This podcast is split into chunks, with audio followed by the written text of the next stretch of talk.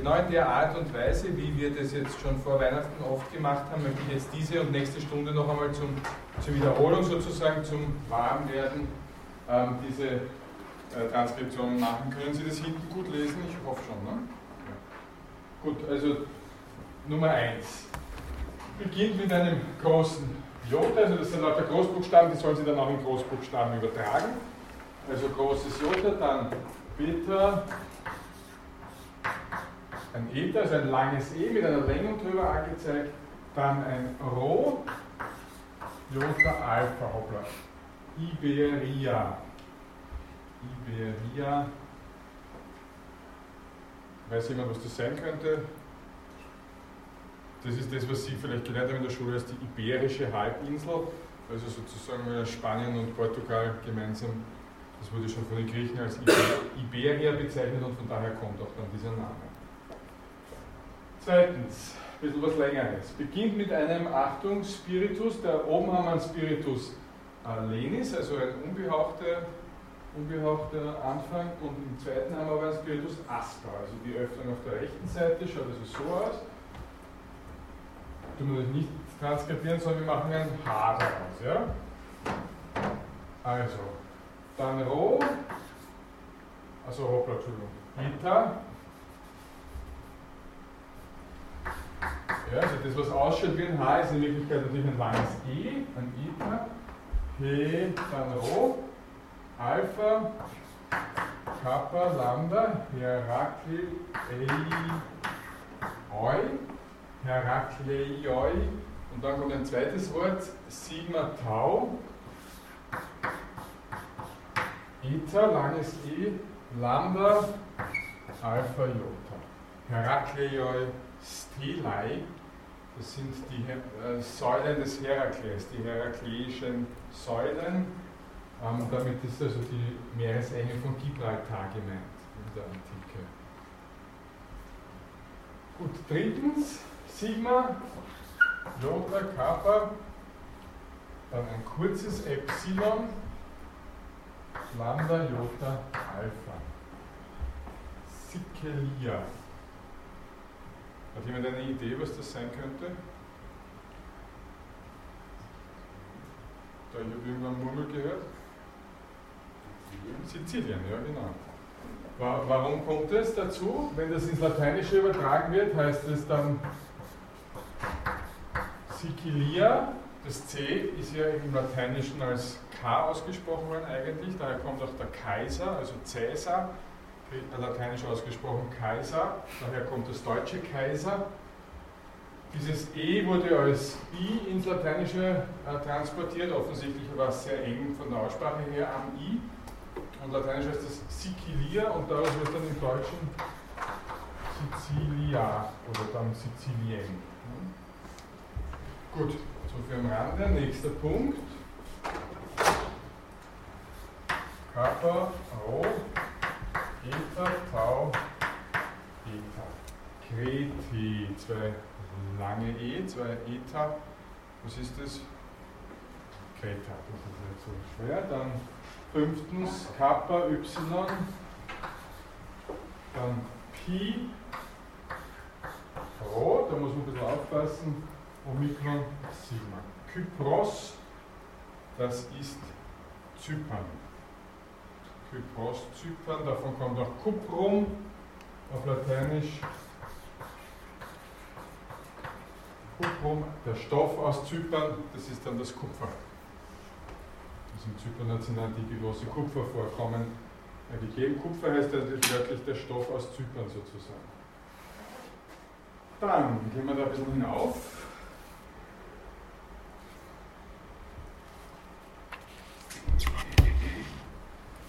Sind wir bei den Kleinbuchstaben, schreibe ich da drüben her. Beginnen mit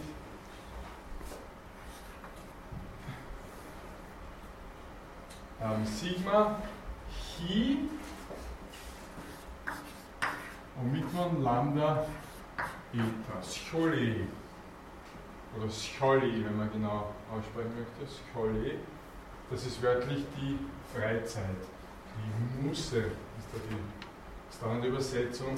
Das ist die Zeit, wo man lernen kann, wo man dann in die Schule geht. Also das lateinische Schola und das deutsche Schule kommt dann direkt von diesem griechischen Wort Schule. Ähm, siebtens.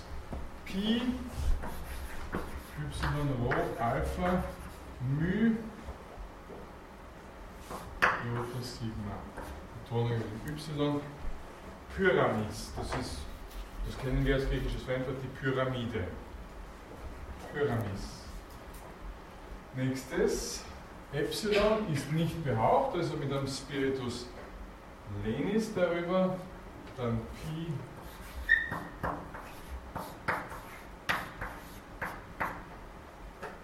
Jota, Sigma, Tau, Omikron, Lambda und dann wieder langes Eta, Epistole.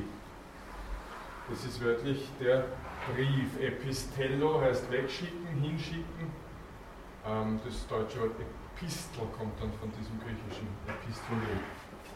Nächstes Wort, Alpha, mit einem Spiritus lenis, nicht betont, aber die, gleich die äh, Betonung, also nicht behaucht, aber gleich die Betonung drüber.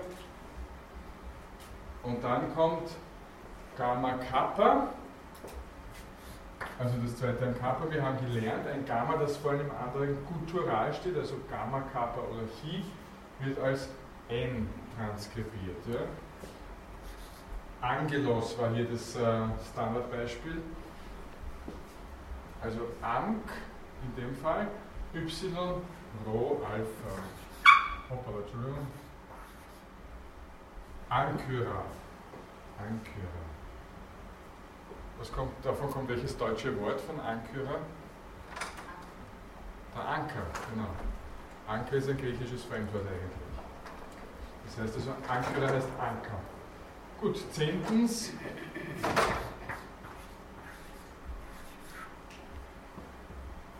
Tau, Rho, Alpha, Gamma. Dann haben wir ein Omega mit einem Jota-Subskriptum. Das wenn wir transkribieren mit einem geklammerten i, also wir tun das jetzt nicht unterschreiben, sondern schreiben es daneben hin in Klammer. Das lange Omega wird mit der Längung oben gekennzeichnet. Dann kommt Delta, Jota, Alpha. Tragoedia, die Tragödie. Wörtlich der Boxgesang. Also Ziegenbock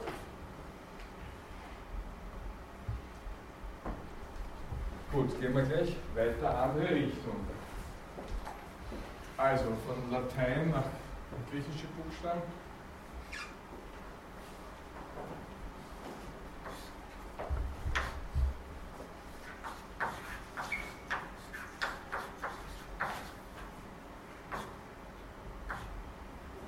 Das wäre also ein großes Gamma, der Rest ist klein, Jota, Gamma, Alpha, Nu, Tau, Epsilon, Sigma, Gigantes die Giganten.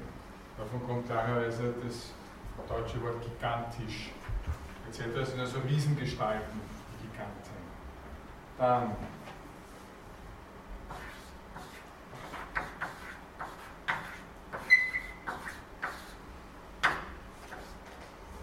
Autonomos als nächstes. Wichtig hier ähm, Spiritus lenis über dem zweiten Vokal beim Diphthong, also über dem Y, nicht schon über dem Alpha, über dem zweiten. Au, ungehaucht, deswegen links frei. Und dann die Betonung über dem Omikron. Autonomos, ähm, Nomos das Gesetz, Autos selbst, das Automobil kommt davon, obwohl das eine Vermischung von einem griechischen und einem lateinischen Teil ist. Autonomos ist sich selbst das Gesetz gebend, autonom. Diese Übersetzung müssen Sie natürlich nicht können beim Transkribieren, da geht es nur darum, dass Sie das korrekt von einer Seite auf die andere schaffen. Ich sage es halt nur dazu für Interessierte. Dann nächstes, Sigma, Kappa, dann ein Eta, Nü, Eta. Betonung auf dem letzten, auf dem zweiten Eta, Skene. Die Skene, das kommt eigentlich aus der Theatersprache, in einem Theater hat man da das Publikum sitzen. In der Mitte hat man die Orchester, wo der Chor herumspringt. Und hier hat man das Kiné, wo die Einzelschauspieler ähm, die Handlung vorantreiben. Also das, was im, äh, im Deutschen Szene heißt, die Szene kommt von, aus dieser Theaterfachsprache. Ganz ursprünglich hat es überhaupt nur den Chor gegeben, aus dem Chor haben sich dann ein, zwei, drei Hauptakteure herausgelöst und die dann einen eigenen Raum gehabt, sozusagen im Theater, wo sie gespielt haben. Nächstes, Planetes.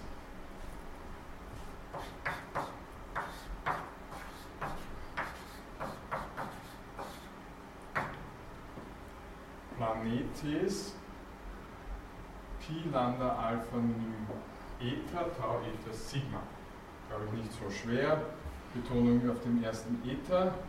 Und was heißt Planet? Planeo heißt wörtlich herumirren. Planet ist ein Stern, der herumirrt. Im Gegensatz zu den Fixsternen, die immer fixe Positionen haben am Nachthimmel, sich miteinander drehen, sind die Planeten jeden Tag sozusagen oder während der Nacht immer, immer woanders am, am Nachthimmel, irren sozusagen herum. Das ist.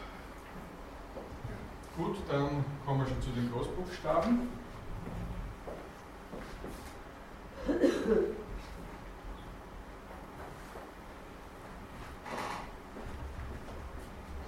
Uranos als erstes, das ist ein bisschen trickreich.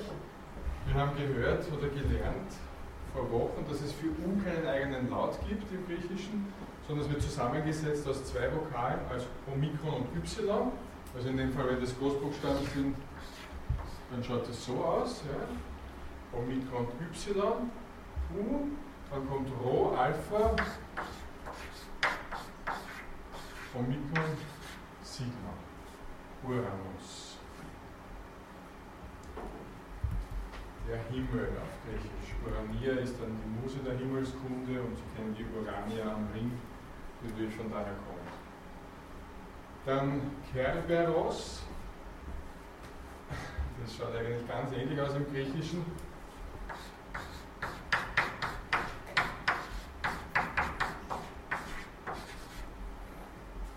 Mit Ausnahme, dass das Rho halt ausschaut wie ein lateinisches P und das Sigma am Schluss auch anders ausschaut. Kerberos der dreiköpfige Hund, der den Eingang zur Unterwelt bewacht und keinen, keinen wieder zurücklässt ins Leben. Elefantes. Da ist wichtig, da haben wir einen äh, einzelnen Vokal am Anfang, also keinen Diphthong wie hier oben. Da wäre der zweite Vokal behaucht oder nicht behaucht mit einem Spiritus zu versehen. Bei Elefantis ist es der erste und das wird bei Großbuchstaben schon gemacht. Da wird es daneben hingeschrieben. Keine Behauptung, Spiritus lenis. Bei ähm, einem Diphthong verzichtet man darauf, dass man es neben den zweiten Vokal schreibt. Das geht sich nicht gut aus und drüber wird sowieso nicht geschrieben. Bei Großbuchstaben, da verzichtet man darauf. In dem Fall haben wir dabei L, L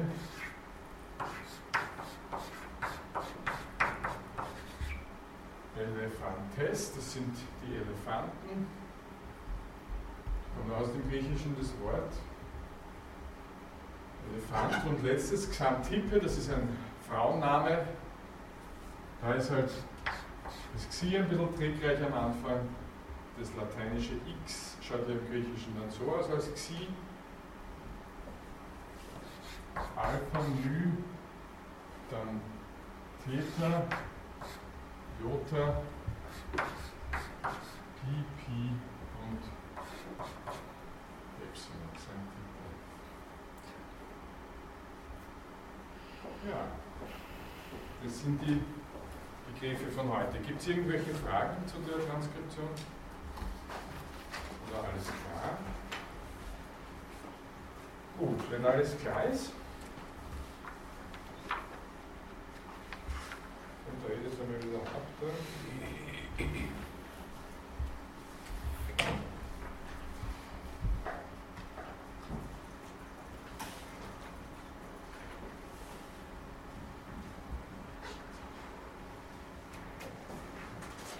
Und wir machen weiter mit den Denkzetteln, so wie es im Programm steht. Kurz zur Wiederholung, wir haben letztes Mal uns mit fünf Denkzetteln von, also fünf Begriffen von Aristoteles beschäftigt. Also es ist da gegangen um die Gründe, die vier Gründe-Lehre, die vier Ursachenlehre, haben uns damit ein bisschen auseinandergesetzt. Dann das Part von Dynamis und Energia, von Vermögen und Wirklichkeit, das das aristotelische Denken stark bestimmt. Dann haben wir uns mit dem Begriff der Kategorie ein bisschen beschäftigt. Kategorie, das steht noch immer da hinten.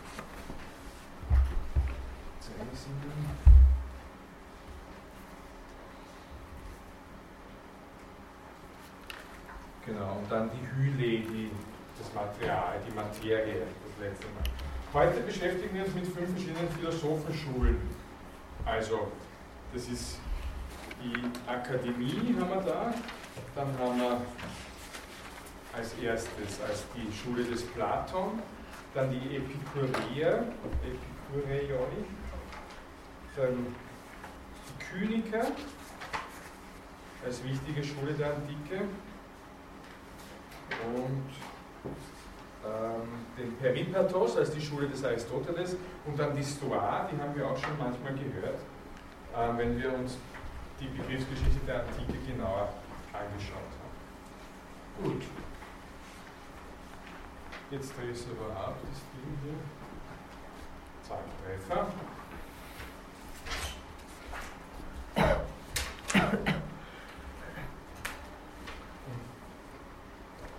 Beginnen wir einmal mit dem Begriff der Akademie. Also auf Griechisch kann das entweder Akademeia heißen oder Akademia. Das ist gleichbedeutend. Also das, was wir im Deutschen kennen als Akademiker oder akademisch, sie sind alle hier, um einen akademischen Abschluss zu machen.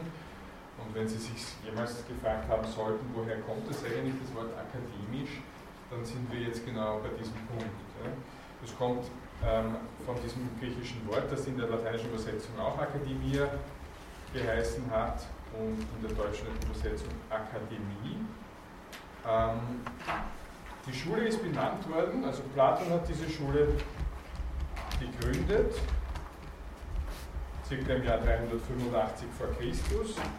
Da war er selber ungefähr 40, hat er diese Schule gegründet und äh, die ist benannt nach dem Akademos, das schreibe ich mal da her,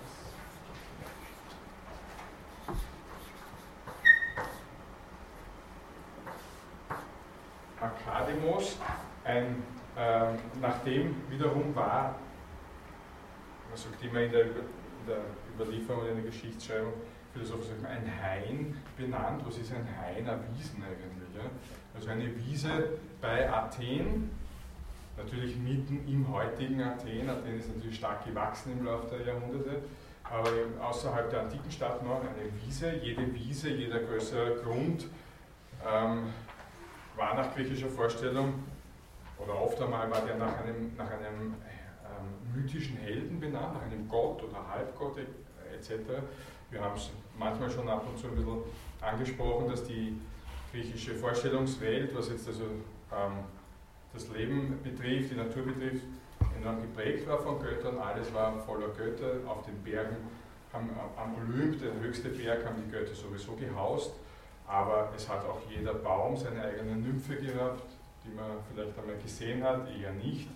Aber grundsätzlich war, waren die Bäume von den Baumnymphen belebt. Der, wir haben einmal gehabt, der Regenbogen ist eine Göttin, die hinten vorbei spazieren geht, die Göttin Iris, von der dann auch die Iris die Regenbogenhaut im Auge zum Beispiel kommt bei uns. Also äh, griechische Vorstellung ist, dass die Natur stark durchdrungen ist von göttlichen, göttlichen Wesen. Ähm, viele viele äh, Religionen oder also nicht christliche Religionen, heidnische Kulte kennen das ja ähnlich, dass man sozusagen die ganze Natur als belebt von Gottheit annimmt. Also diese Wiese hat nach dem äh, Akademos dort geheißen, da hat es einen kleinen Tempelbezirk gegeben.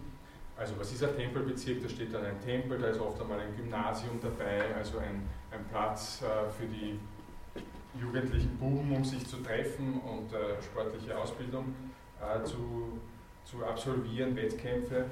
Das ist das Gymnasium wörtlich, äh, kommt von Gymnos, das heißt nackt. Also Gymnasium ist ein Ort, wo man sich eigentlich nackt aufhält. hat sich ein bisschen gewandelt im Laufe der Jahrhunderte. Ne? Ähm, okay, aber in diesem Bezirk sozusagen hat Platon seine Schule angesiedelt, hat ähm, 385 vor, nach dem Vorbild der Pythagoreer diese Schule gegründet. Pythagoreer ähm, ungefähr zwei Jahrhunderte vorher ähm, ähm, in Sizilien so eine ähnliche Schule gebaut, also die Pythagoras damals gegründet, ähm, die also sehr stark geprägt war durch eine enge äh, Bindung der, der Schüler an die Schule, aber auch an den Meister sozusagen. Dieser Meister heißt Scholarch, das kommt vom griechischen Schole, das heißt eben Schule.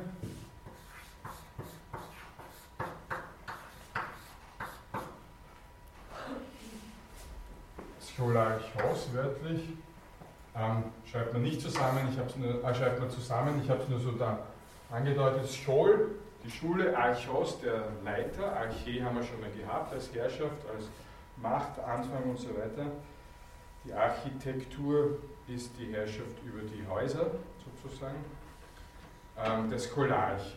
Platon hat selber die Schule geleitet bis zu seinem Tod 347 vor, also gut äh, 40 Jahre. Rechtlich gesehen war das ein Kultverein, also ein Verein, der sich gewidmet hat der Verehrung der Musen, der gemeinsamen äh, kultischen Verehrung äh, der Musen, also sprich der Wissenschaften und der Künste. Man kann die Akademie durchaus als Vorläufer von heutigen Universitäten ähm, bezeichnen, wo also wissenschaftliche Forschung und Lehre durchgeführt worden ist. In einem teilweise gar nicht unähnlichen Stil und äh, Sinn wie heute. Die Akademie hat dann sehr lange weiter bestanden nach dem Tod von Platon. Also wird äh, klassischerweise in drei Phasen unterteilt. Die alte Akademie, die mittlere und die neue. Ähm, der alten habe ich Ihnen zwei Vertreter hergeschrieben, Speusipp und Xenokrates. Bei der mittleren ist es so, dass ähm, eine sogenannte skeptische Phase beginnt, die ungefähr 200 Jahre dauert, also hinein noch in die neue Akademie. Ähm, Skepsis haben wir schon einmal behandelt, haben wir gesehen, dass das auch eine eigene philosophische Einstellung ist. Skepsis, wenn Sie sich erinnern, heißt Betrachtung, Anschauen, Skeptome heißt Blicken. Skepsis ist sozusagen die Schule, die sagt, jetzt schauen wir mal. Nehmen wir uns die Zeit, schauen wir uns das in Ruhe an, tun wir es nicht beurteilen. Ähm, wir wissen nicht, äh, was wahr ist, wir, wir enthalten uns des Urteils, epochil. Ähm, die Akademie war, wie gesagt, ungefähr 200 Jahre lang sehr stark geprägt von so einer skeptischen Einstellung. Die bedeutendsten Vertreter Akesilaus von Pitane und Karneades von Kyrene. Von Karneades sind besonders berühmt äh, die zwei Reden über die Gerechtigkeit in Rom. Ähm, da hat man eben vor einem auserwählten Publikum hat er da gesprochen. An einem Tag hat er für die Gerechtigkeit geredet, wie gut sie ist und wie wichtig, am anderen dagegen also wie überschätzt oder wie, wie, wie schlecht sie ist für den Einzelnen oder ähnliches. Ähm, ja, das ist ein typisches Kennzeichen für skeptische Philosophie, dass man imstande ist, über jedes Thema einmal pro, einmal contra zu reden, weil man einfach keine endgültige Meinung selber hat. Man kann bei jeder, von jedem Ding die Vorteile und die Nachteile herausarbeiten als Skeptiker. Gut, das ist dann wieder ein bisschen, also das ist dann wieder zurückgegangen, also die ähm, die Akademie ist dann wieder sozusagen eher platonisch geworden. Platon selber ist ja alles andere als ein Skeptiker gewesen, das haben, haben wir sicher schon da oder dort gestreift. Ähm, ja, und, und äh, was sich nur ein bisschen erhalten hat, ist, dass die Bezeichnung Akademiker ganz gerne im Mittelalter dann speziell als äh, Bezeichnung für Skeptiker ähm, aufrechterhalten geblieben ist, während die Bezeichnung Platoniker eher als Bezeichnung für Leute äh, geblieben ist, die tatsächlich dem platonischen Denken folgen. Hat auch zu tun mit einer Schrift von Augustinus, also das sind wir in der Spätantike, Augustinus contra academicos, gegen die Akademiker, wo er äh, die skeptischen Argumente äh, massiv zu widerlegen versucht. Also im Grunde ist Contra Academicos eine Schrift gegen den Skeptizismus. Im Anschluss an diese Schrift ist dann sehr gerne und, und an den Sprachgebrauch eben ist dann sehr gerne das ganze Mittelalter hindurch von den Akademiki, also lateinisch die Akademiker, als den Skeptikern sozusagen gesprochen worden. Ähm, eine Wiederbelebung im antiken Sinn des Wortes Akademia gibt es dann spätestens im 15. Jahrhundert. Ähm, Marsilio Ficino, der bei den Medici beschäftigt war, in gründet in Florenz eine, äh, eine Schule wiederum, Academia Platonica, wo also sozusagen schon im Namen drinnen ist, dass er die platonische Akademie meint und, und sonst keine, äh, und die sich dann eben ähnlich wie schon die antike Akademie ähm, mit den Wissenschaften beschäftigt, nicht nur mit Platon, auch mit Platon Nachfolge, ähm, des Neuplatonismus und darüber hinaus auch noch. Ähm, eine einzige Ausnahme im Mittelalter ist noch ist ein Gelehrtenkreis um Karl den Großen, der sich auch als Akademie, also in demselben Sinn wie bei Platon, in demselben Sinn wie später bei Ficino, als sozusagen Schule der Wissenschaften, als gelehrter Kreis zeichnet. Ja, in, und im, im 16. und 17. Jahrhundert, also im Anschluss an die, an die Renaissance, gibt es viele Neugründungen von verschiedenen Akademien, die dann oft völlig entkoppelt sind von platonischen Gedankengut und wo dann äh, auch unser Sprachgebrauch der Akademie, der ja nichts zu tun hat mit irgendwelchen philosophischen Inhalten, mittlerweile grundgelegt ist. Gut, soviel zu dieser Schule der Akademie und dem Begriff der Akademie. Ich komme dann gleich zum nächsten, den Epikureioi. Die Epikureier. Wer von Ihnen hat das Wort schon mal gehört, Epikureier? Auch ein paar? Das ja nicht mehr sehr geläufig eigentlich.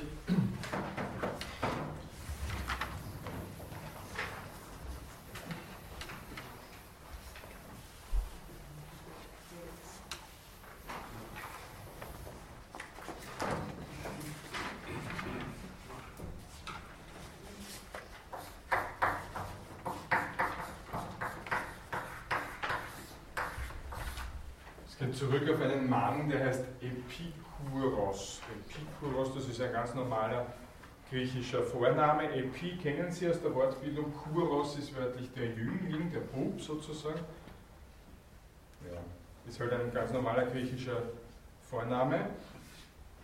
Und, aber berühmt geworden ist dann eben dieser eine Philosoph Epikur, der so um das Jahr 300 vor, also 342 bis 271 genau genommen, ähm, gelebt hat und der dann ähm, Gründer geworden ist einer der mächtigsten Philosophenschulen der Antike. Das ist jetzt vielleicht noch ein ganz interessanter Nebensatz, dass die Antike, also die Philosophie der Antike, sehr gerne so in Schulen gehandelt und gedacht hat. Ja, also es war immer die Frage, zu wem gehörst du als Philosoph? Bist du äh, Platoniker, also Akademiker, oder bist du ähm, ein Schüler des Aristoteles, ein Anhänger, also bist du Epikureer, bist du Stoiker diese, oder Kyniker? Diese Philosophenschulen sind sehr ähm, wichtig, ein bisschen ähnlich wie vielleicht jetzt die, die, die Mönchsorden im Mittelalter. Also die Gelehrten haben sich da innerhalb von, von Schulen bewegt und ähm, sind in Schulen herangewachsen. Ähm, Okay, wenn wir jetzt zu Epikur schauen ein bisschen, die Hintergründe vielleicht sind ähm, ganz wichtig im Kopf zu haben. Bei Epikur äh, verändert sich das gesellschaftliche Leben stark zu seiner Zeit. Das ist die Zeit, ähm, die nach ähm, Alexander dem Großen kommt oder ungefähr mit, mit Alexander dem Großen beginnt, wo also die, das, was wir schon manchmal gesprochen haben, die griechische Stadt, die Polis, die, der Staat, ähm, enorm an Einfluss verliert, weil einfach jemand gekommen ist, der, ich meine, es hat schon vorher angefangen mit Philipp, dem Vater von Alexander, aber bei Alexander ist er noch viel stärker geworden, einer, der gekommen ist und alles unter Anführungszeichen niedergemäht hat, alles in ein großes Reich zusammengefasst hat. Früher waren die Staaten zugleich die Städte stark getrennt und selbstständig, das hat sich dann ähm, aufgehoben. Ähm, entsprechend, weil da aber auch eben viel, viel Kampf war, viel Umbruch, viel Krieg, ähm, ist, ist das Individuum sozusagen stärker ins Zentrum gerückt. Das war die, die, das Stadtgemeindewesen nicht mehr so wichtig. Jeder hat sozusagen für sich selber geschaut, wie er glücklich. Ne? Das ist jetzt einmal zum Hintergrund vielleicht wichtig. Ähm, von, für Epikur ist auch äh, zentral, dass er versucht, ähm, die Welt wissenschaftlich zu betrachten, also jetzt ohne Gefühl sozusagen, wenn man es bringen möchte, auch ohne Metaphysik, ohne irgendwelche religiöse Erklärungen oder sondern einfach ganz nüchtern wissenschaftlich beschreiben, die Wirklichkeit und sich daran ausrichten und das eigene Leben daran ausrichten. Entsprechend ist auch das, äh, das, was die Sinne mir wiedergeben über die Welt, die Grundlage von dem, wie ich, äh, wie ich denke und wie ich handle, also wie ich entscheide und wie ich handle. Also die eigene Sinneswahrnehmung als Grundlage sozusagen. Wir kommen dann gleich nochmal darauf zurück. Äh, wenn man es in drei, also er teilt die Philosophie in drei Teile. Eine Grundlagenwissenschaft, die bei ihm auch Kanonik heißt. Kanon ist ein griechisches Wort für Richtschnur, haben wir schon mal gehabt. Also sozusagen die Kanonik, Grundlagenwissenschaft, damit man auf einer festen Basis steht im, im Denken und Argumentieren. Das zweite die Physik und das dritte die Ethik. Schauen wir uns kurz diese drei Bereiche ein bisschen an. Die Grundlagenwissenschaft, die Kanonik, äh, beschäftigt sich eben mit, mit der Theorie der, der, der, Wahrnehmung, wie ich aus der Wahrnehmung heraus, also Wahrnehmung haben wir schon mal besprochen, ist Eisthesis, wie ich aus der Wahrnehmung heraus zu Begriffen finde und wie Wahrnehmung zu Gefühlen führen. Gefühl, Pathos haben wir auch letzte Woche ein bisschen genauer uns angesehen. Ähm, Prolepsis als griechisches Wort für Begriff ist nicht ganz so ähm, wichtig, also in, die Epikureer schon, aber jetzt wir gesamtbegriffsgeschichtlich gesehen nicht so. Gut, also da ist sozusagen mal bestimmt, das was ich schon vorweggenommen habe, die Wahrnehmungen sind unmittelbar und ohne Irrtum. An den Wahrnehmungen muss ich mein Denken und meine Interpretation der Welt ausrichten. Soviel zur Grundlagenwissenschaft. Zur Physik. In der Physik wird rein mechanisch versucht, die Natur zu erklären, also ohne irgendwelche göttlichen Einflüsse. Das ist zwar zu der Zeit jetzt nicht mehr revolutionär, aber grundsätzlich dem antiken ähm, Denken natürlich schon auch äh, bis zu einem gewissen Grad entgegengesetzt. Nicht diese, ich habe es ja gesagt, ursprünglich alles durchwirkt vom göttlichen Handeln für die Griechen. Also Epikur verabschiedet sich da ganz stark davon.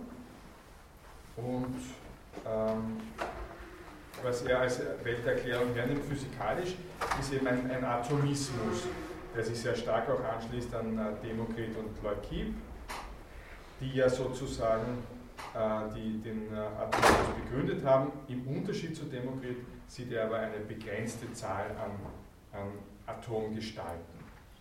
Die mischen sich zufällig, diese Atome, ohne dass auf ein bestimmtes Ziel hingeordnet wäre. Ähm, Götter werden zwar grundsätzlich angenommen, dass es sie gibt, aber die kümmern sich nicht um die Welt. Die leben für sich äh, und interessieren sich eigentlich nicht für das, was auf der Welt passiert. Entsprechend gibt es auch keine Vorhersehung. Also alles, was passiert, ist purer Zufall, nichts ist Schicksal sozusagen. Vorherbestimmtes Schicksal. Entsprechend kann ich mich auch befreien ähm, vor, vor falschen Annahmen, indem ich die Angst ablegt, die Angst vor den Göttern und die Angst vor dem Tod. Ähm, so viel zur Physik, die dann schon, jetzt ganz zum Schluss schon ausgeführt, in die Ethik hineinführt. Ähm, die Ethiker muss sich orientieren am Gefühl, am Pathos, an dem, was aus der Sinneswahrnehmung herauskommt. Ja? Ähm, und da wieder ist, kann mein einziger Richtschnur sein, ob etwas mir Lust bereitet oder Unlust. Also die, das griechische Wort für Lust ist Hedone. Und äh, das betrifft jetzt aber nicht nur körperliche Lust, das betrifft genauso geistige Lust. Und das oberste Gut ist die Eudaimonie, das Glück. Wie kann ich Glück erreichen als Einzelner? Indem ich mich von Vorurteilen befreie und ähm, und von der Beschränkung der Begierden. Also äh, auf zwei Weise wird es erreicht. Wir haben es beim Begriff der Hedonie schon einmal ganz genau auseinandergelegt.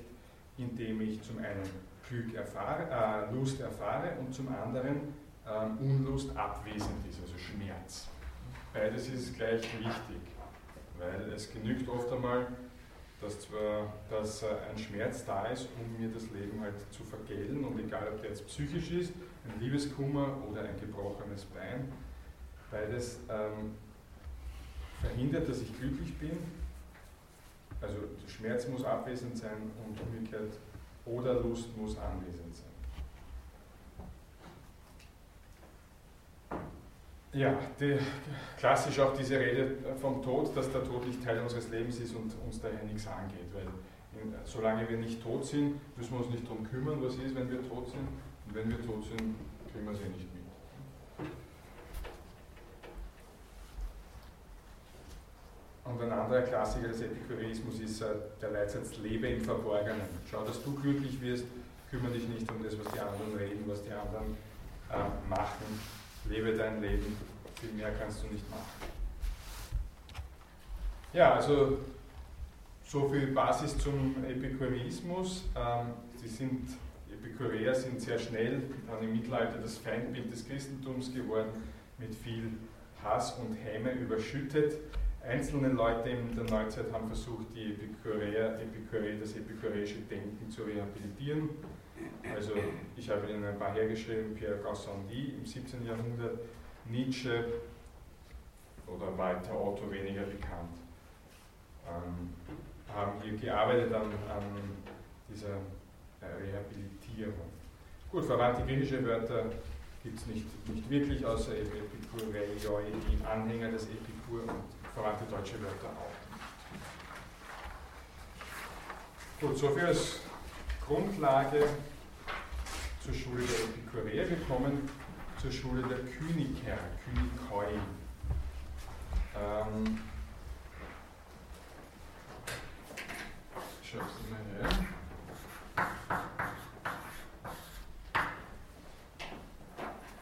Kynikos.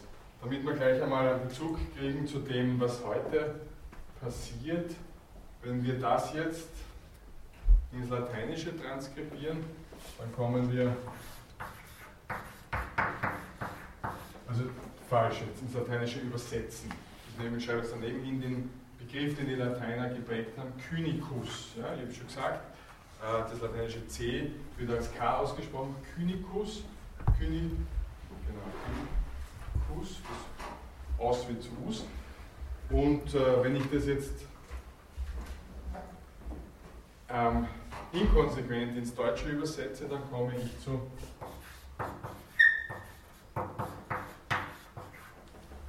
zum Zyniker. Ja? Inkonsequent deswegen, weil einmal wird das C zum Z, einmal das C zum K, das ist mir so, das hinterfragen wir jetzt einmal nicht.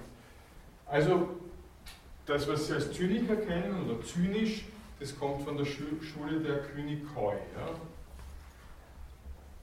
Äh, woher kommt das wird ganz gerne erklärt, Kyniker als von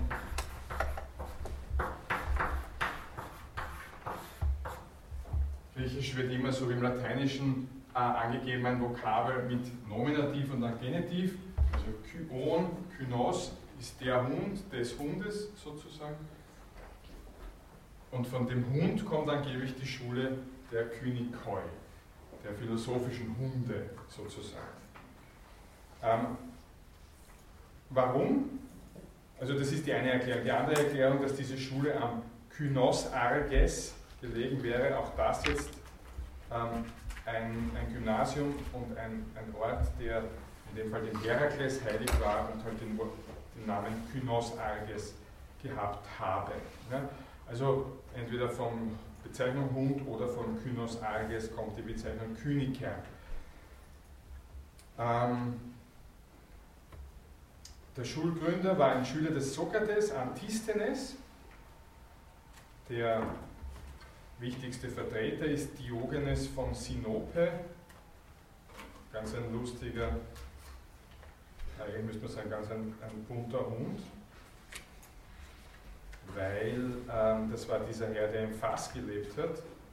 Das haben Sie sicher schon irgendwann einmal gehört oder gesehen, der Philosoph in der Tonne, das ist der Diogenes von Sinope. Der lebt also ein bisschen vor Epikur, wenn wir uns an dem orientieren, der gerade vorher war. Also 399, das Todesjahr von Sokrates nebenbei bis 323. Der schon in der Antike den Beinamen Kyon gehabt hat, also Diogenes Kyon, Diogenes der Hund. Warum? Weil er eben beißt, weil er bissig redet, bissig agiert, weil er streuend immer herumrennt und ungepflegt ist. Ähm, über den Diogenes gibt es, mit dem hören wir aber dann vielleicht auf, ein paar nette Anekdötchen. Andere Bekannte äh, sind Krates und Hipparchia, ein ähm, Philosophenpärchen, also ziemlich eine Sensation antik gesehen. Also Hipparchia jünger als Krates, er ist wandernd und predigend herumgezogen, sie hat sich in ihn verliebt und sie waren dann miteinander sozusagen das philosophische Hippie-Pärchen der Antike. Äh, Gibt es auch wiederum sehr schöne Anekdoten zu diesen beiden. Ist ja ganz klar, dass äh, das Aufsehen erregt, wenn die Leute ungepflegt oder herumstreunen und wilde Sachen reden. Was reden die so wild, diese Könige? Schauen wir uns das inhaltlich ein bisschen an. Ähm, Wissenschaft und Bildung und wurscht jetzt was genau, Grammatik, Rhetorik, Logik etc., das ist alles ein Unsinn für einen Kyniker. Wichtig ist nur die Praxis. Ja. Es geht darum, um die Ethik, dass man richtig und gut lebt. Alles andere ist bla bla, Bremborium, kann man sich wohl damit auseinandersetzen, wenn es was bringt für die Praxis. Ähm, wie schaut das jetzt aus, dieses Monopol der Ethik? Ähm, es gibt nur die, die Tugend, die Arete ist gut, nur die Schlechtigkeit ist schlecht. Klingt ein bisschen simpel, ist auch simpel. Ähm, was ist gemeint? Die Dinge, die sonst herumschwirren in den, in den Köpfen der Leute, also reich zu werden oder berühmt zu werden oder so gesund zu bleiben. Gesundheit ist halt das Wichtigste im Leben. Oder mächtig zu werden, das ist alles egal. Wichtig ist, dass die Seele ein gutes Leben führt, dass der Mensch ein gutes Leben führt. Wie es mir sonst geht, ob ich Bein amputiert bekomme oder ob mich die Leute alle aus der Zeitung kennen oder nicht, ist alles vollkommen egal. Ähm, besonders ist die Lust kein Gut, also das ist natürlich ein starker Gegensatz zu dem, was wir jetzt gerade bei Epikur gehört haben. Einer der klassischen Lehrsätze der Kliniker, ich werde lieber wahnsinnig, als dass ich Lust empfinde. Geht's mal weg mit der Lust, weil die lenkt mich nur ab davon, dass ich ein guter Mensch bin. Ähm, die Tugend, die Arete, besteht im Geistigen, in einer geistigen Dimension, in dem ich Weisheit habe, also Sophia, Einsicht, Willensstärke. Ich, die Tugend ist lehrbar und durch Übung erre zu erreichen. Was heißt Übung auf Griechisch? Da haben wir schon mal gehabt. Askesis. Also das, was Sie als Askese oder was wir als Askese kennen, heißt eigentlich nur Übung. Das heißt eigentlich gar nicht sozusagen Diät beim Essen oder irgendwas, Askese, sondern das heißt nur, dass ich mich darin übe, die Tugend zu erreichen, also ein guter Mensch zu werden. Aber natürlich sind damit Übungen ähm, äh, verbunden, die heißen, du bleibst heute draußen mit nacktem Oberkörper bei 10 Grad und schlafst auf der Erde. Das ist etwas, was nach kynischer Vorstellung mich, mich besser macht als Mensch. Ähm, es geht darum, dass ich, dass ich unabhängig bleibe, also von, von Konventionen, von Äußerem. Also ich soll nicht irgendwie hübsch daherkommen, ich soll auch nicht Dinge tun, nur weil es alle tun. Ich soll autark bleiben. Die Autarkeia ist so ähnlich wie die Autonomie, die Selbstbestimmtheit. Ähm, soll schauen, dass ich keine Bedürfnisse habe, also nicht, dass ich meine Bedürfnisse alle stille, sondern dass ich keine habe nach Möglichkeit. Dann, äh, und die Ruhe des Gemüts, die Apathie, ist halt auch so ein, ein Ziel. Was hilft dazu? Das ist, dass ich arm bin. Die Armut hilft mir dazu. Äh, und mein Ziel ist eben, ein, ein tugendhafter zu werden, indem ich ein Weiser werde. Alle anderen sind sowieso Trottel. Kühnischer Vorstellung. Politik ist entsprechend auch unwichtig, das ist nur was ich wichtig tue. Ähm, es geht um ein Weltbürger, ein Kosmopolit zu werden relativ revolutionär, die Gleichstellung von Männern, Frauen und Sklaven, also Bediensteten, auch die, die Gemeinschaft der Güter, also sehr kommunistische Gedanken eigentlich, alles gehört allen. Ich sowieso, bin sowieso bedürfnislos als Einzelner. Ähm, die Religion, es gibt schon eine, eine, Religion, aber allerdings werden halt so einzelne Figuren, zum Beispiel der Herakles, sehr stark ähm, verehrt. Die traditionelle Religion mit ihren Tempeln und Opfern und Gebeten und Riten etc., das wird alles abgelehnt. Der missionarische Gedanke ist sehr wichtig, also du als guter Philosoph, als göttlicher Mann, der eben von der Tugend erfüllt ist, du gehst hinaus und redest mit den anderen Leuten und betätigst dich als ihr Seelenarzt. Allen, die verkehrte Vorstellungen hast, haben, redest du das ganz einfach aus als Kyniker. Das sind natürlich schon jetzt auch viele Komponenten, die direkt von Sokrates herrühren. Ja, also die sehen sich auch, für die ist auch Sokrates ein, ein, ein großes Vorbild. Ähm, die sind im Regelfall ein, einfach gekleidet, also ein, ein, ganz schmuckloser Mantel aus irgendeinem rauen Stoff, haben meistens einen Bart, essen halt einfache Dinge und betteln auch oft einmal schamlos, weil, äh, weil das sozusagen mit dem Ideal der Armut vereinbar ist, gegen jeden Luxus und ohne regelmäßige Arbeit. Auch die Spartaner sind ein großes Vorbild für die Kyniker. Grundsätzlich so Elemente des Aktionismus, der Provokation, Redefreiheit bis hin zur Schamlosigkeit, das sind alles Dinge, die sie super einsetzen können, wenn sie sich für die kynische Laufbahn entscheiden. Also sozusagen ein bisschen auch die Vorläufer der Grünen, wenn man es jetzt etwas überspitzt auf, ausdrücken möchte, weil Anecken äh, für einen König natürlich super ist.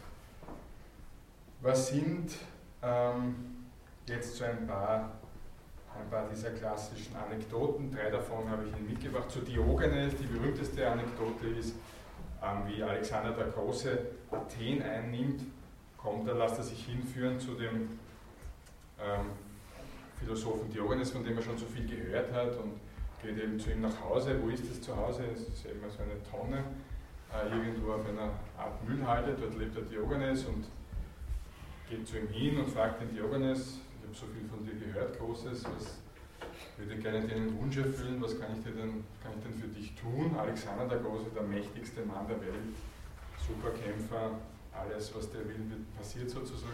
Oder Diogenes sagt zu ihm, ah, sei so lieb, geh mir aus der Sonne. Das ist so eine klassische Anekdote, die Sie vielleicht schon gehört haben.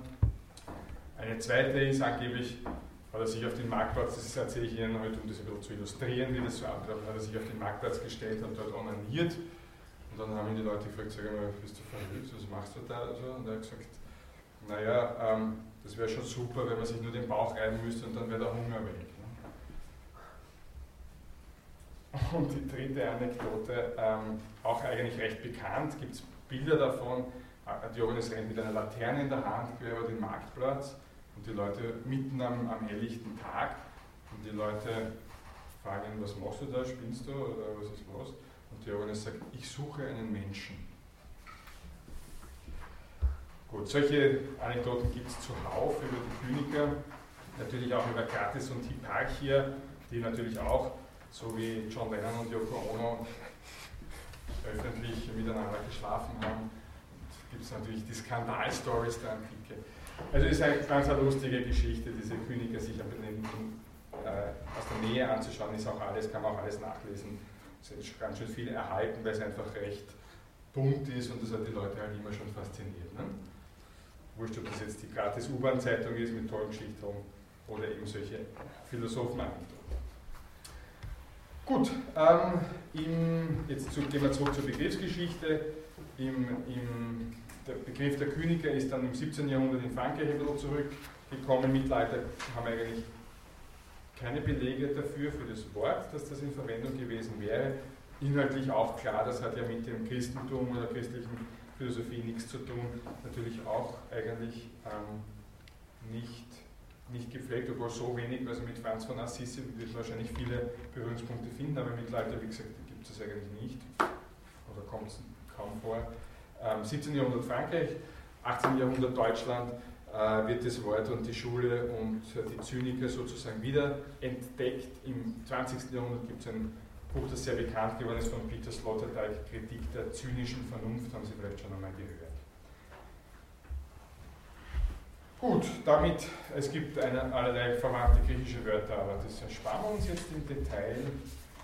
Und damit gehen wir zur nächsten Schule. Das ist dann der Peripathos. Peripathos. Ähm, Habe ich das irgendwo hergeschrieben? Weiß ich jetzt, sehe ich jetzt nicht. Es gibt ein Wort, das heißt griechisch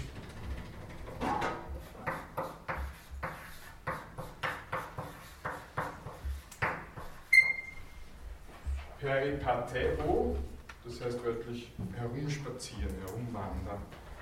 Und Hoi apotu peripatu sind die von Peripatos, die vom ähm, Säulengang, also Peripatos heißt entweder Spaziergang oder dann auch Säulengang, also irgendein ein, ein fixer, eine fixe Runde sozusagen unter ein paar Säulen. Und die von Peripatos sind die Peripathetiker. Angeblich, sagt halt die Überlieferung, obwohl die nicht gesichert ist, die ist viel älter, angeblich sind die äh, Schüler des Aristoteles mit ihm gemeinsam im Peripatos, also in diesem Säulengang, auf und ab gegangen, während sie diskutiert haben oder während er unterrichtet hat etc. Daher kommt die Bezeichnung der Schule des Aristoteles als Peripatos. Ähm, zum Aristoteles, also das wird seit dem zweiten Jahrhundert vor so bezeichnet, allerdings ähm, ist das wie gesagt ungesichert. Warum? Weil das in Wirklichkeit schon viel früher passiert ist, nämlich im Jahr 334 vor Christus. Äh, Aristoteles, ich glaube, ich habe es schon einmal erwähnt, ist ja aufgewachsen in der Akademie, also in der Schule des Platon, lange, lange Jahre gewesen, ähm, hat sich dann später ja gegen seinen Lehrer gestellt, wir haben es immer wieder schon auch erwähnt, und hat eine eigene Schule gegründet, auf dem Gebiet, auf dem sogenannten Gebiet des Lykeion. Das kommt wiederum von, einem, äh, von einer Bezeichnung für einen Gott, in dem Fall Apollo, also der Gott des Lichts, der Gott der Künste. Apollo ähm, hat eine dunkle Seite, die Apo, der Apollo Lykeios.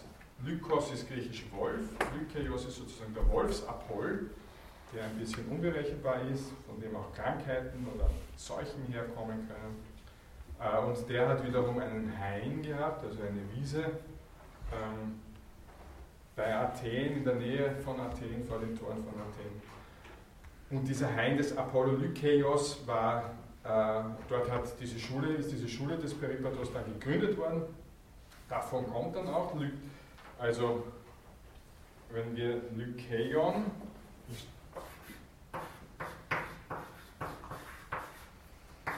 Lykeion ist sozusagen dieser, dieser Hain des Apollo Lykeios.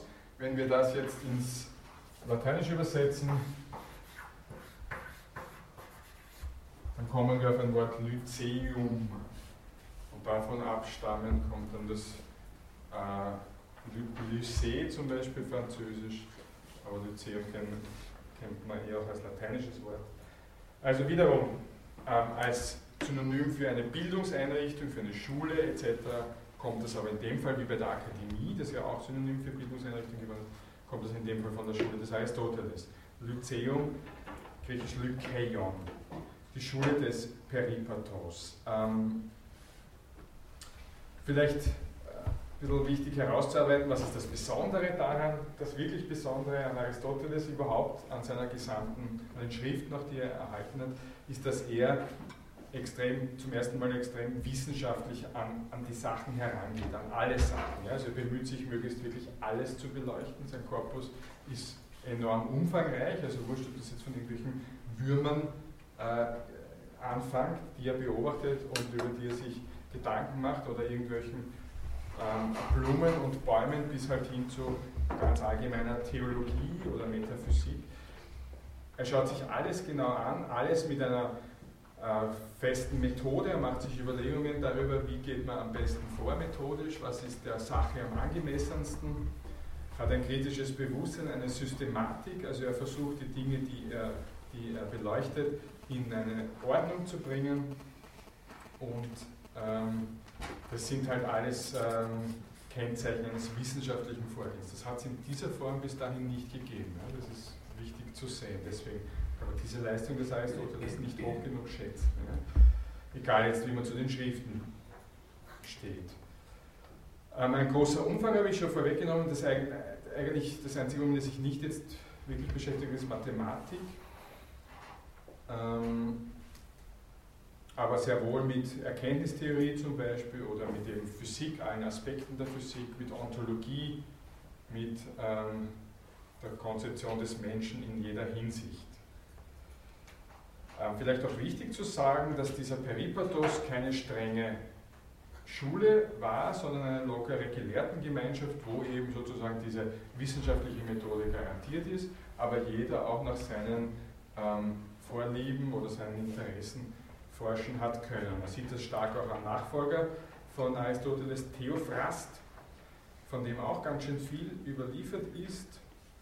Ähm, einerseits historische ähm, ähm, Zeugnisse über die Auffassung der Naturphilosophen, Zeugnisse zu Logik und Sprachlehre, auch ein Fragment der Metaphysik, ethische Schriften und besonders reizvoll ein kleines Werk, das heißt Charaktere, habe ich glaube ich auch schon mal irgendwann im Semester ähm, erwähnt, wo er eben immer sehr knapp auf einer Reklamseite, eineinhalb Reklamseiten, ähm, verschiedene Charaktere zeichnet und oft sehr witzig, sehr pointiert.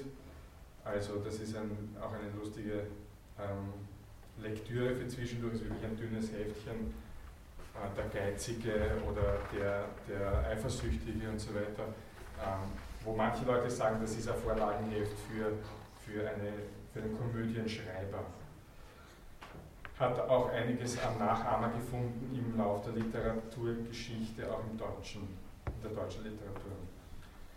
Ähm, ja, ein anderer Nachfolger, Straton von Lampsakos, ähm, zum Beispiel äh, vertritt eine Atomtheorie und, äh, ähm, und, ist so zum Beispiel ganz anders als, äh, als eben sein, der, der Schulgründer Aristoteles. Vielleicht wichtig zu sagen, dass die Aristoteliker in späterer Zeit, also in der römischen Kaiserzeit, erstes Jahrhundert nach, nicht mehr, oder, oder um, die, um die Zeitenwende beginnt es halt, nicht mehr als Peripathetiker bezeichnet werden, sondern als Aristoteliker. Hat sich irgendwie verloren, deswegen ist auch der Schulname Peripatos eigentlich nicht mehr sehr ähm, geläufig heutzutage.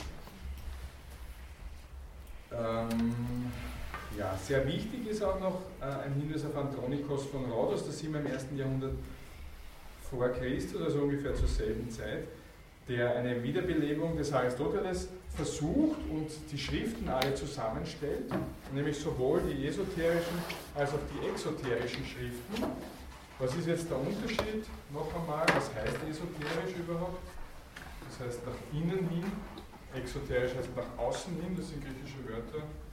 Äh, und es gibt eben Schriften von Aristoteles, die sind nach innen hin, das sind mehr oder weniger Vorlesungsmitschriften, die sind oft einmal hässlich in der Form, die sind so chaotisch vom Inhalt, da wird einfach alles niedergeschrieben, was irgendwie zum Thema gehört, sei es aus einer Vorlesung oder aus verschiedenen, das sind die esoterischen Schriften. Man könnte das jetzt vereinfacht auch bezeichnen als Skripten, Skripten, die innerhalb der Schule verwendet werden. Und dann gibt es die exoterischen Schriften, das sind ausgearbeitete Schriften, also wo, wo, wo schön eine Einleitung da ist, ein Hauptteil, ein, ein Schluss und ähnliches. Und das Problem an dieser Zusammenstellung von Andronikos ist, die, die, natürlich sehr schön und hilfreich war für die damalige Zeit, allerdings in der Folge sind die exoterischen Schriften des Aristoteles von, verloren gegangen, nachdem sie immer so, so sauber getrennt waren, so sauber ediert, ähm, hat sich, äh, haben sich die, sind die irgendwann mal verloren gegangen. Die Überlieferungsgeschichte von antiken Texten ist eine ganz eigene Sache äh, wo, wo viele verschiedene Theorien auch darüber existieren, warum hat dieser Text überlebt, warum hat dieser Text nicht überlebt.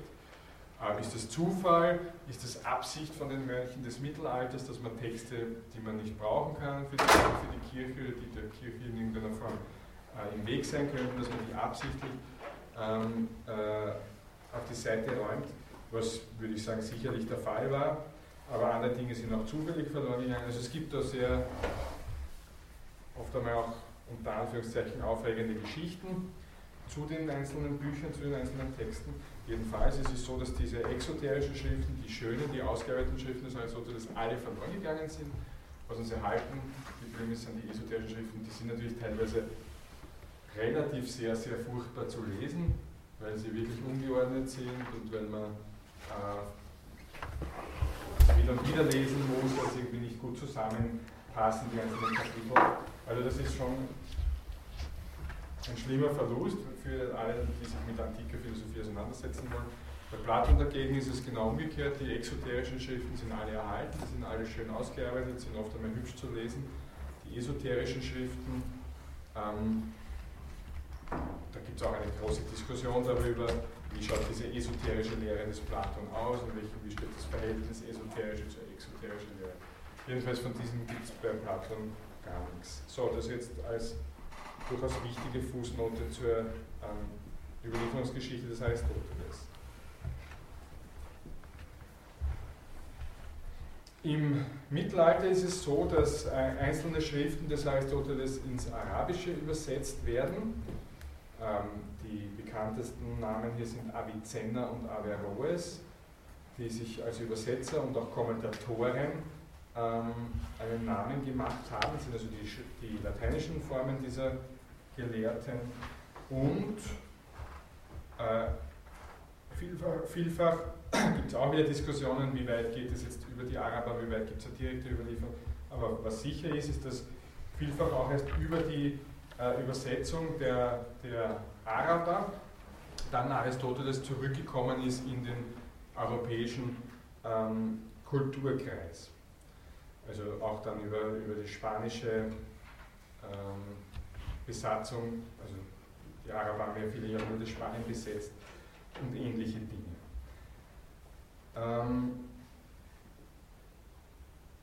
ja, wie gesagt, wie viel kommt direkt aus äh, Griechenland bzw. Byzanz, also dem heutigen Istanbul, das ja dann sozusagen die, die Weltmacht war im, im Oströmischen Reich, wie viel kommt da direkt von Aristoteles, wie viel kommt über die Araber, über den Westen nach Europa zurück, ist egal. In jedem Fall ist es so, dass im 12. Jahrhundert, also Hochmittelalter, dann die Scholastik sich herausbildet, die Aristoteles, wo immer, wo Aristoteles der Lehrmeister ist für Philosophie.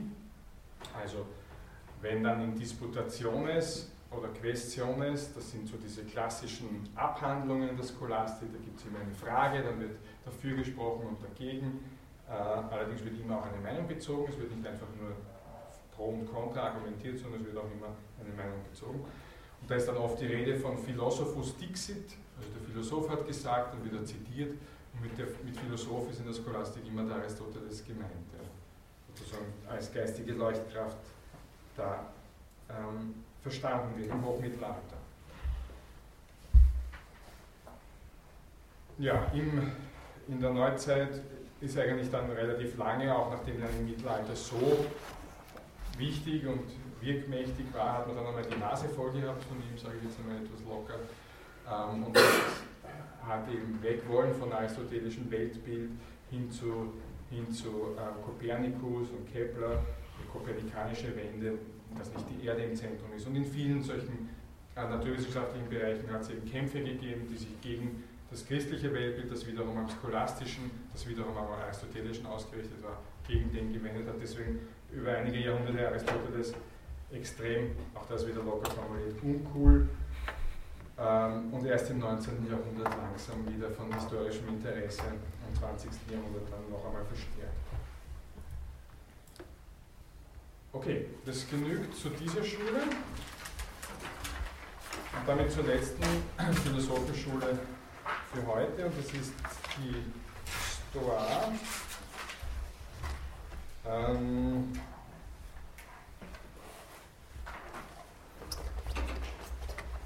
die Stoa wörtlich, ich schreibe auch wieder das griechische Wort hier. Stoa heißt wörtlich die Säulenhalle. Also eigentlich ähnlich wie beim Peripatos. Stoa ist aber ein klassischer Begriff für ähm, etwas, was in der Antike sehr, sehr häufig war. Also ich habe da, das ist jetzt von oben gesehen, ich glaube, das heißt dann Aufsicht, da hinten eine Wand. Ja, ich habe hier Säulen von oben gesehen und dann habe ich noch einmal drüber ein schräges Dach. Ja, das kann ich jetzt natürlich schlecht einzeichnen. Das ist hier nochmal drüber. Also jetzt architektonisch ist das völlig für die Hunde, was ich da gezeichnet habe. Aber was ist der Vorteil von dem? Das ist äh, zum, das, äh, solche Sto, Stoai, also im Plural Stoai, sind um den Marktplatz, um die Agora herum gebaut und auch sonst sehr oft an Straßen etc. Was ist der Vorteil? Ich habe einen überdachten Gang, es ist also kühler. Ja, Sie müssen, sich, müssen dann denken, in Griechenland scheint ja relativ sehr, sehr oft die Sonne. Und äh, wenn man sich im Freien aufhalten will, kann man nicht die ganze Zeit untertags in der Sonne sein. Deswegen baut man sich Schattenräume, ähm, indem man solche überdachten Säulengänge, solche Säulenhallen dann eben baut. Und äh, also ist, man hält sich dort gerne auf und es ist auch eine gute Voraussetzung, um zum Beispiel Geschäfte zu bauen. Ja, also in der Antike dann klassisch da hinten hat man dann zum Beispiel so, sollten Sie sich jemals Ausgrabungen oder so anschauen, dann hat man da so Mauern mit einer Eingangstüre und da gibt es dann ein kleines Geschäft. Also geht man dann nicht nur spazieren, sondern shoppen in so ein Restaurant hinein und hat da alle möglichen Dinge, kann die neuesten Stöckelschuhe erwerben oder was gerade fehlt zu Hause. Also Stoa ist ein ganz äh, alltäglicher Gebrauch in der, im Griechischen und heißt einmal zunächst nichts Besonderes, das ist eigentlich nur ein Gebäude. Ähm, es ist dann allerdings so, dass sich auch ähnlich wie beim Peripatos oder bei den Peripatetikern eine Philosophenschule gründet, die dann zunächst bezeichnet wird, wie bei der philosophischen Begriffsgeschichte Antike, aber sehr gedruckt, Heu apotes stoas. Heu, Heu heißt die, das ist ein Artikel, Apo heißt von und Testoas von der Säulenhalle. Die von der Säulenhalle, die aus der Säulenhalle. Nämlich aus welcher Säulenhalle? Der sogenannten Stoa Poikili. Poikilo, Poikilos heißt also bunt, die bunte Halle, äh, die riesige Gemälde eines damals sehr bekannten Malers Polygnotos ähm, gehabt hat. Eine, eine sehr große Säulenhalle am Rand der Athener Agora. Wenn Sie heute nach Athen fahren, können Sie dort auf der Agora auch noch Reste dieses Stoa Poikile ähm, ansehen. Interessante Nebenbemerkung ist die einzige Philosophenschule in einem öffentlichen Gebäude. Ja? Die bisherigen, die wir gehört haben, haben alle ihren Ausgang genommen an einem sozusagen heiligen Bezirk. Sowohl die Kyniker als auch ähm, die aristotelische Schule, die im Lykeion und die akademischen Schule am, am Hain des Akademos. Hier bildet sich eine Philosophenschule wirklich auf ganz öffentlichem Gelände sozusagen. Die Leute sitzen dort zusammen und wird gegründet von Zenon von Kition, gelebt ca. 352, also 352 bis 265 und äh, ungefähr um 300 vor Christus ähm, wird diese Schule gegründet. Das ist also die jüngste, also die sind alle recht ähnlich, aber die ist halt insgesamt dann doch die, die jüngste von denen, die wir behandelt haben. Ähm, wenn wir Zenon von Kition und Chrysipp von Soloi, der einander sehr produktiver Autor war und unheimlich viele Schriften geschrieben hat, ähm, äh, einmal hernehmen wollen als die Gründer sozusagen der Schule, die beiden ersten prägenden Gestalten, dann ist die Aufgabe der Philosophie, nach das dort die Wege zum Glück, Eudaimonia zu zeigen. Das wird äh, erreicht durch ein vernunftbestimmtes und emotionsfreies Leben als Schlüssel. Die Wirklichkeit ist vernünftig, allerdings materiell, also ein Materialismus ist durchaus äh, vorhanden in der Stoa, aber ist äh, vernünftig strukturiert und dem muss ich als Einzelner folgen. Wenn wir uns die auch da gibt es eine Dreiteilung in Logik, Physik und Ethik, also ganz ähnlich wie bei den Epikureern, haben wir schon gehört heute. Ähm, Logik ist sozusagen auch da wieder die Grundlagenwissenschaft und dann gibt es einen Teil, der setzt sich mit der Natur auseinander und einen Teil, der setzt sich mit dem persönlichen Leben auseinander. Ähm, die, bei der Logik auch die Logik geht aus von den Eindrücken der Sinneswahrnehmungen, auch das wieder ein bisschen ähnlich wie bei Epikur.